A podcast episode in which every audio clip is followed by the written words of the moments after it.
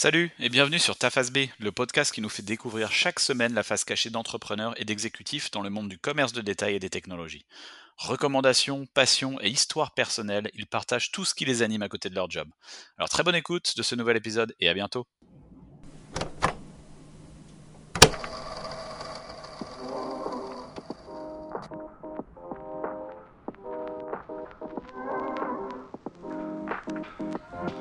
Bonjour à toutes et à tous et bienvenue dans ce tout nouvel épisode de Ta Face B. J'ai le plaisir pour ce nouvel épisode aujourd'hui d'accueillir Olivier. Salut Olivier. Salut, ça va bien je crois Ça va et toi? Yes. Bah, merci de ta participation Olivier, on va en savoir un peu plus sur ta face B dans quelques instants. Et comme tu le sais, on va démarrer par ta face A où tu vas nous résumer en 30 secondes ta compagnie et ton rôle dans cette compagnie. Donc, euh, je travaille depuis 5 ans euh, chez Zenica Canada. Donc, c'est euh, l'antenne canadienne d'un groupe français qu'on a créé avec un, un partenaire, Sébastien. Et euh, dans cette compagnie, je suis directeur des opérations. Je m'occupe aussi euh, beaucoup de la partie euh, commerce, Ok. de conseil, de technologie. Et pour ceux qui veulent en savoir plus sur Zenica, site internet, Zenica.ca, tout zenica.com, tout simplement. super.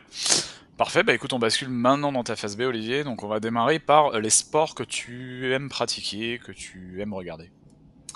Euh, alors moi, je regarde pas beaucoup de sport euh, à la télé ou à la radio, mais j'aime beaucoup euh, pratiquer des sports. En ce moment, je fais beaucoup de blocs. Ok. Ma dernière passion, c'est le bloc. Et comme je te disais avant qu'on démarre, j'ai eu beaucoup de passion, j'ai fait beaucoup de sport. J'ai du mal à m'arrêter sur un sport, mais là, depuis quelques temps, le bloc, je trouve, ça fit bien par rapport à mon temps de dispo et par rapport aussi à ma forme physique. Ok, donc le blog, ça s'intègre bien. Et tu le fais où sur Montréal? T'as un, Allez hop, allez hop dans le Myland, Ok. un petit club pas très loin là où j'habite, c'est pratique. Ok, super. On va, bah ouais, pour faire du sport, faut se nourrir. Donc, c'est quoi un peu euh, ton plat, ton dessert préféré, si tu pouvais euh, nous, partager? Euh, alors, le plat, euh, enfin le dessert, c'est le tiramisu. Tiramisu, pour l'instant, il n'y a rien qui rivalise avec ça. Et un plat, c'est un peu une petite Madeleine de Proust, c'est les châtaignes. Quand j'étais Ok. petit, j'adorais les châtaignes et c'est un plat que j'aime bien retrouver à Noël. Ouais, c'est ça. On Pas évident au Québec. période. Mais c'est un plat que j'aime bien. Donc, tu réserves ça pour tes retours, euh, tes retours ponctuels en France. euh, Bah, au Québec, j'arrive euh, tous les ans à trouver des petites châtaignes de Grenoble qu'on trouve sur les bons dépanneurs du plateau. Ouais. Écoute, ouais, il y a de quoi faire, effectivement. Super. Et si on bascule sur le, le côté film, ton film culte, peut-être aussi une Madeleine de Proust, celui-là Ouais, c'est ça. Le film culte, c'est Hook. Donc, Ouais. euh, un- une version revisitée de Peter Pan. Ouais. Pour moi, euh, tout l'univers euh, Peter Pan, les pirates, euh, voler, tout Ouais. ça, c'est vraiment quelque chose d'incroyable. Et d'ailleurs, Hook, pour la petite histoire, j'ai une VHS de Hook que j'ai toujours chez moi, ma dernière VHS. Original acheté ou enregistré magnétoscope? Original acheté. Ok. Donc, Super, ça vaut- anglaise. Ça peut, ça peut valoir un petit, euh, un petit pesant. ouais. Je sais pas euh, que- où se situe le prix des VHS. Les vinyles, c'est sûr que ça a explosé dernièrement. Peut-être que les VHS vont être le prochain, la prochaine mouvance euh, nostalgique. peut-être en faire un NFT, on sait jamais. exact. Bon, on va rester dans l'univers des, des médias, de la télé. Euh, ta série TV culte aussi. Voilà, ça va être un peu cliché, mais Camelot. Ouais. je pense que je suis pas le seul, mais Camelot parce que euh, l'humour, euh, puis encore euh, il y a un côté, euh, c'est pas faux. Ça a passé tellement d'années, ça me rappelle tellement de souvenirs de, avec des collègues, plein de choses. euh, Camelot, c'est c'est historique. Et t'as vu le film justement qui est sorti récemment? J'ai vu le film. Euh, moins, c'est, enfin, ça fait partie de l'évolution. C'est forcément il y a moins de, de blagues euh, basiques et simples à catcher. Ouais. Mais L'univers est riche et niveau ci- cinématographique et, et audio, c'est incroyable. Donc, euh, Astier aussi le personnage derrière, je trouve, euh, est inspirant. Donc j'aime bien euh, ce qu'il fait. Ouais. Moi, je trouve qu'ils ont réussi euh, l'exercice de, de- du, petit écran au grand écran, parce que c'est pas forcément facile, notamment au niveau des formats, des durées, etc., d'arriver à, à faire du tenir ça dans la longueur, et ça, ça tenait la route. Moi, je suis peut-être moins fan que toi de Camelot, mais euh, je trouvais que c'était euh, au moins ça tenait la route, ça, ça ressemblait à quelque chose de, de bien. Camelot, il y a un petit côté euh, relaxant, je trouve. Parfois, Ouais. juste regarder des bêtisiers, il y a un côté détente. Ouais. Un côté euh, dimanche soir, tu sais pas quoi faire, tu te regardes un petit bêtisier ou un petit épisode, c'est très relaxant. est- exact. Super. On passe côté musique maintenant. Si tu devais nous, euh, nous citer des artistes ou des, des musiques cultes, ça serait quoi? Alors musique, euh, j'ai toujours été euh, vintage dans ce que j'aimais. Quand j'étais petit, j'écoutais du Otis Redding, j'écoutais de jazz. Mais en fait, j'aime beaucoup de styles de musique. Il y a une musique, dans quand j'ai essayé de retrouver une musique qui était quelque chose d'important pour moi, une musique qui représentait quelque chose, c'est Song 2 de Blur, mais la version Dionysos et Louis Attack, qui était passée sur Taratata à une époque. C'est une musique, en fait, euh, à une époque, avec mes amis, on l'écoutait beaucoup. Et quand je me suis marié, c'était la musique de départ de la soirée. Donc, il y a un petit côté sentimental. C'est une musique que j'aime bien réécouter de temps en temps. Cette reprise spécifiquement de Cette reprise spécifiquement. Bah, parce que à l'époque, euh, moi, moi, je suis lyonnais d'origine. Euh, à l'époque, je vivais en France. Et il y avait au concert de Fourvière, Louise Attaque était venu faire ça avec Dionysos. Ok. Je, vais aller l'écouter, je suis très curieux parce que Song 2, c'est vrai que je connais la version originale de Blur qui est quand même assez euh, rythmée, assez, euh, assez rock, donc euh, curieux de voir effectivement la, la couleur qu'ils ont pu apporter. Ça pourrait ressembler à du DJ Zebra un peu en remix si tu connaissais aussi. Ouais, ouais. Pareil, même inspiration, c'est bien. Bon, bah écoute, je m'ajoute ça dans ma liste personnellement. Là.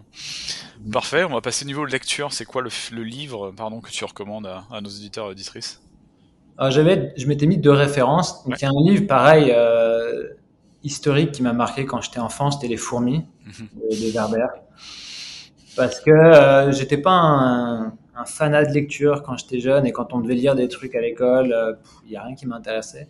Mais là, il y avait quelque chose d'intéressant parce que c'était scientifique, c'était euh, mathématique, c'était policier, il y avait tout en fait. Il y avait un côté assez réaliste dans la façon dont Werber il explique c'est que tu as l'impression que c'est limite vrai en fait.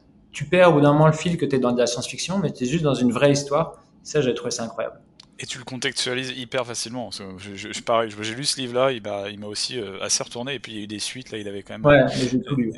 et, et ouais, comme tu le dis en fait, et puis tu, tu regardes les fourmis, tu les regardes plus de la même manière, tu, tu te regardes plus, ta relation, il arrive à, à, effectivement te, te, te, questionner sur ta relation, ton rapport avec les fourmis, là où hein, tu, tu serais jamais posé ces questions-là avant de lire son livre. Quoi. Tu seras. Euh, Je pense qu'après avoir lu les fourmis, euh, j'ai plus forcément écrasé des fourmis. Exactement. Alors c'est comme quoi c'est fort euh, l'impact que ça a pu avoir. Ouais. Et l'autre livre que j'avais en tête, c'est plus donc une BD. Maintenant, on va dire que j'ai absorbé beaucoup de BD depuis pas mal d'années. Ouais. Et là, c'est une BD euh, solo euh, de, de, Oscar Martin. Okay. C'est un, un, dessinateur et écrivain euh, espagnol, si je dis pas de bêtises. Et solo, c'est une BD euh, dans un monde un peu apocalyptique où c'est un rat euh, qui, qui, avance comme un humain et si je rentre dans l'explication, on en a pour une heure, mais ouais. l'ambiance est incroyable, le dessin est incroyable. Ça a un peu un petit côté Black Sad, un ouais. côté des humains, enfin des, des, animaux qui se mettent en, en, en forme d'humain. Je conseille vraiment, c'est génial. Ok. Bah, donc c'est des recommandations, euh, oui, animaux en fait, parce que fourmis et, euh, et BD solo, enfin euh... solo pardon de Oscar Martin, côté rare. Super. On va basculer maintenant de ce que tu te mets dans les oreilles en termes de balado et podcast. Ça serait quoi le podcast que tu peux recommander?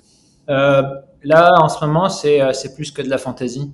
Ouais. Euh, donc, euh, podcast. Euh, celui qui est très connu, c'est plus que de la SF, je crois.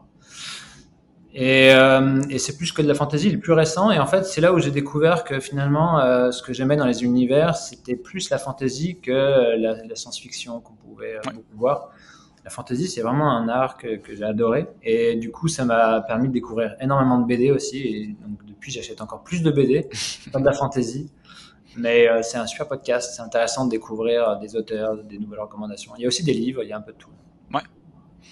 Ok, bah écoute, parfait, merci. On va passer sur la deuxième partie du podcast où on va parler maintenant un peu plus de tes passions, hobbies. Tu nous as parlé de sport et autres. C'est quoi un peu les, euh, les autres sujets que, que tu aimes faire à côté de, à côté de ta façade, puis à côté de, de tout ce dont on a pu parler déjà? Bah, J'aime bien, euh, on va dire, une fois que j'ai, je me suis occupé de mes enfants. Ouais. euh, j'aime bien C'est une bonne occupation. J'aime bien le sport. J'aime Ouais. bien le sport, j'aime bien découvrir des sports. Donc, euh, il y a eu l'escalade, donc le blog, je me suis mis récemment. Ouais. Euh, j'ai fait du badminton, j'ai fait du volley, j'ai fait un peu de golf. Ouais. Et après, l'autre passion, c'est les jeux vidéo. Donc, les jeux vidéo, c'est une grosse passion depuis toujours. Je collectionne les consoles, j'en ai à peu près une quinzaine, je pense. C'est une passion où, je sais pas si c'est l'âge, mais j'arrive de moins en moins à me enfin, à m'impliquer dans les jeux comme ce que je pouvais faire à une époque. Ouais. Du coup, j'ai parfois des, des, jeux où j'ai un bon souvenir, mais j'arrive plus à me remettre dedans. Ouais. C'est une passion euh, que j'aime garder toujours, mais je m'implique moins qu'à une époque. Par manque de temps, il y a des moments où j'arrive plus à, à m'impliquer dans les jeux. Je perds vite le fil. Ouais, et puis comme tu dis, il y a des jeux vidéo qui demandent une certaine euh, assiduité et puis euh, une certaine fréquence d'utilisation. De, T'as des enfants aussi, c'est ce que t'as dit, donc à un moment donné, les priorités, on va dire, changent aussi en termes d'ordre. Mais du coup, euh, par exemple, les enfants, j'aime bien aussi leur, les mettre justement dans cette passion. BD et, jeux vidéo, les, mes enfants commencent à, lire et à jouer. Et du coup, ça m'amuse aussi de transmettre un peu cette passion. Bah écoute, je pense que ça fait une belle transition sur le prochain segment qui est euh, ton voyage le plus mémorable. Tu nous parles de BD, tu nous parles de jeux vidéo. Je pense qu'effectivement, euh, le pays en l'occurrence est plutôt euh, approprié. Ouais, bah c'est le Japon. Japon, j'ai fait mon voyage de noces ouais. là-bas. J'étais en train de me dire c'était en quelle année, mais c'était en 2000, 2009. le Japon, c'est mémorable parce que bah c'est ça j'étais encore jeune, on va dire. C'était, euh, il y a pas mal d'années. Euh, il y avait le côté euh, manga, comme on peut voir, mais il y avait aussi le côté tout ce qui était Japon plus classique, les traditions. Je trouvais ça assez intéressant. Ouais. Les, palais, voir les, la, vie calme. À l'époque, je vivais pas encore au Canada. Et ce qui m'avait frappé, c'est le côté respect. Tout est calme, tout est respectueux. Du coup, c'est très reposant en fait comme pays. C'est un pays avec des traditions très fortes, donc euh, peut-être que travailler là-bas serait un autre euh, dilemme. Mais vivre là-bas en tant que touriste, c'est assez agréable parce que euh, c'est un pays où on est tout le temps, on se sent tout le temps en sécurité. Et il y a énormément de choses à découvrir. Puis c'est très déstabilisant parce qu'on est vraiment sur des, des, normes et des codes complètement différents de nos codes latins, on va dire. Mhm. donc tu es tout le temps en train de découvrir quelque chose, toujours surpris et les gens sont hyper accueillants. Et ce voyage de noces, il a duré combien de temps? Vous êtes resté combien de temps sur place? Alors il a duré à la base trois semaines, mais en fait quatre semaines. C'est une petite anecdote aussi. c'est que j'étais à l'époque de l'explosion du volcan avec un nom imprononçable. En Islande, ouais, exact. Ouais. On va, pas, va pas chercher le nom. non, mais du coup, à ce moment-là, je devais quitter le pays. Je me suis retrouvé bloqué une semaine, donc ce qui m'a permis de rencontrer d'autres personnes parce qu'on était tous dans le même bateau bloqué, enfin dans le même bateau. Ça parlait. Et, euh, et, du coup, euh, ça, on a gagné une semaine de plus. C'était une semaine un peu particulière parce que je savais jamais si j'allais rentrer ou pas. Ouais. Mais ça m'a permis encore de voir comment le Japon est accueillant et agréable. Puis il valait mieux que ça arrive là plutôt qu'au moment du départ, euh, ce qui aurait pu euh, changer complètement la dynamique de ta de ton voyage de noces. Ok, parfait. On va remonter encore un peu plus dans, en arrière dans le temps et tu voulais nous parler d'un moment de vie qui, qui a marqué ouais ton bah, qui a marqué ta vie. Ouais, bah en fait c'était euh, donc il y a un peu plus de 20 ans. En gros, euh, j'avais rencontré ma femme euh, et j'ai eu un accident de voiture. donc j'étais étudiant à l'époque je devais euh, tout bêtement retourner euh, à, mon, à mon université. Mhm. J'ai eu un accident de voiture, donc pas un accident très grave, mais je me suis quand même retourné. La voiture était en, en mauvais état. Et du coup, le soir, quand je suis revenu, euh, ma, ma, copine à l'époque, euh, ça a créé comme un choc et euh, ça a soudé nos liens, on va dire. Et à ce moment-là, en gros, on, on s'est mis ensemble. Donc ça, c'était il y a plus de 20 ans. Et donc cet événement, bah forcément, il, il marque un peu ce déclencheur. Il n'y avait pas que ça, mais on va dire que ça a permis de, de, créer quelque chose. Excellent. de cet accident est né quelque chose qui aujourd'hui, bah voilà, dure depuis 20 ans, puis j'ai eu des enfants avec, euh, avec elle, donc avec Charlotte. Donc c'est quand même quelque chose d'assez fort.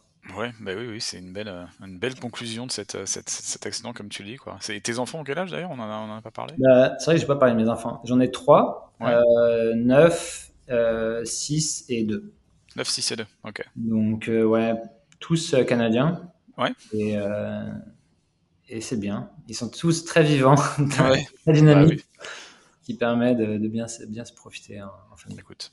Je, comprends totalement en tant que père de famille aussi. C'est des bons moments à partager. Et puis tous ces âges que tu décris, là, c'est d'autres, c'est différents euh, challenges à chaque âge et des différentes étapes de vie qui sont hyper, hyper enrichissantes. Écoute, ok, on va basculer sur justement les prochaines années. C'est quoi que tu as dans ta to-do list? Il y a des choses sur la phase A, j'imagine, en termes de développement de compagnie. Est-ce que tu as aussi des choses sur, euh, sur ta phase B, des choses que tu as envie de faire, que avec ta femme, tes enfants, vous avez mis un peu ça, marqué, marqué ça sur votre to-do list? Ouais, alors c'est vraiment une question difficile, je disais, parce que euh, je me suis rendu compte que j'ai eu comme des paliers. Euh, Euh, à une époque, j'étais en France. On a décidé avec ma femme de, de potentiellement bouger. Ouais. Déjà en France, j'avais pas mal bougé de région et, et on, on- je suis arrivé au Canada au début en expat, un peu sur un test. Et maintenant, ça fait euh, 11 ans qu'on est en, en plus que test, mais à la base, je devais rester trois mois. Euh, et c'est arrivé un petit peu par opportunité. Il y a beaucoup de choses dans ma vie qui sont arrivées par des opportunités. Euh, démarrer la compagnie ici, c'est parce que j'étais euh, avec un, un ancien collègue. On a bien Ouais. sympathisé, on s'entend bien, on a créé la boîte et ainsi de suite. Donc j'ai souvent avancé par opportunité et là du coup j'ai du mal à moi-même décider exactement ce que va être mon futur. Ouais. Euh, mais euh, j'ai quand même dans l'idée potentiellement d'encore voir hein, peut-être d'autres pays. Ça c'est sûr. Euh, c'est une envie. On va dire que euh, quand tu commences à t'expatrier, tu, tu as du mal à, à vraiment rester tout le temps quelque part, je trouve, parce Mhm. que tu prends goût à différentes cultures et à découvrir des choses. Donc je pense que dans mon avenir, il y aura encore un, un autre pays à découvrir. Et J'aimerais bien aussi euh, faire découvrir ça à mes enfants, un Ouais. autre pays.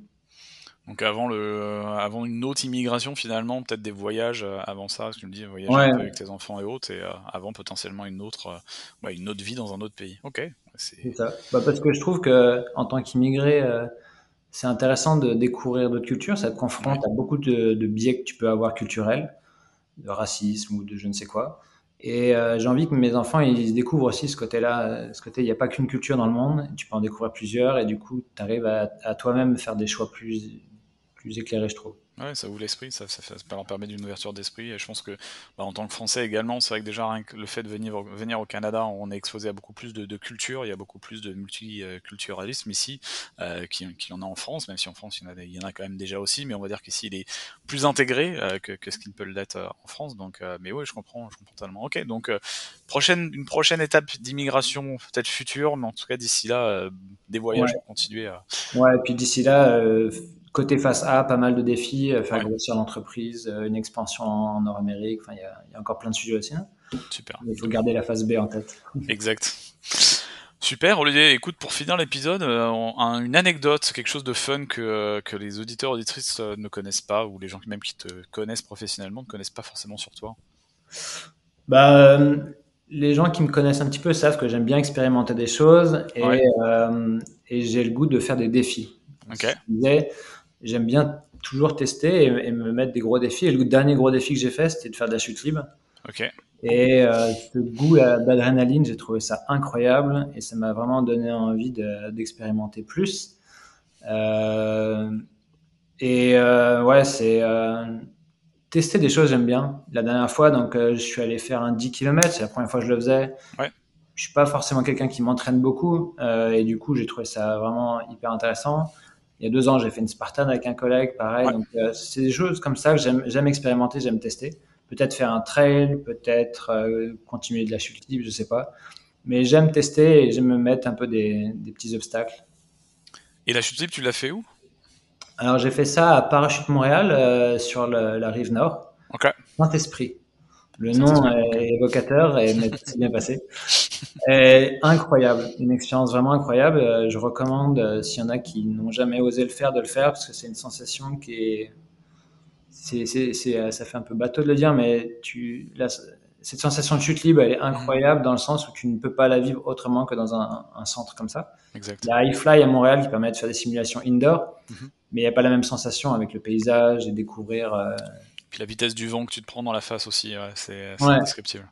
Là, là aussi, je pourrais en parler très longtemps euh, parce que vu que c'est quelque chose de récent dans ma vie, je suis passionné. Donc en ce moment, je, je- je me documente dessus, je lis des choses, ça m'intéresse, je regarde des wingsuits, je regarde plein de choses, comment ça marche. Je pense pas que j'irai jusque-là, mais c'est hyper intéressant. Et l'accélération au début est incroyable. Tu as les 10 Ouais. premières secondes qui sont en accélération hyper intense. Et après, tu es dans une phase où, où tu flottes. Tu te rends Ouais. plus compte de la hauteur, de, de la. T'as pas l'impression de tomber parce que tu vois plus la distance. Et là, tu as une sensation de flottement qui est, qui est vraiment euh, relaxant. Le Ah ouais. début est quand même assez stressant. Tu as vraiment cette sensation de, de tomber. Mhm. Et après, tu as une sensation de flotter. Tu me, tu me reprojettes dans, dans une précédente. J'en ai fait une aussi et je suis entièrement d'accord avec toi. C'est, il y a la, tu passais le côté appréhension, euh, tu sors de Ouais. l'avion là, t'es, pff, t'es au-dessus du monde, tu voles. T'es, c'est, ouais, c'est faut, faut, faut le vivre. Bah écoute, merci de ce partage. Ouais, exact.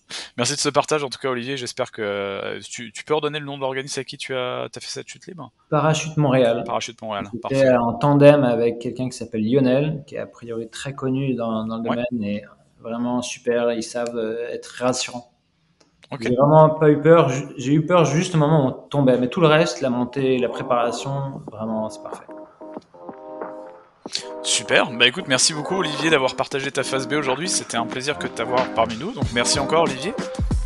À toi pour l'invitation. Et puis à tous nos auditeurs et auditrices, je vous donne rendez-vous la semaine prochaine pour un tout nouvel épisode de ta phase B. Je vous souhaite une très bonne semaine d'ici là.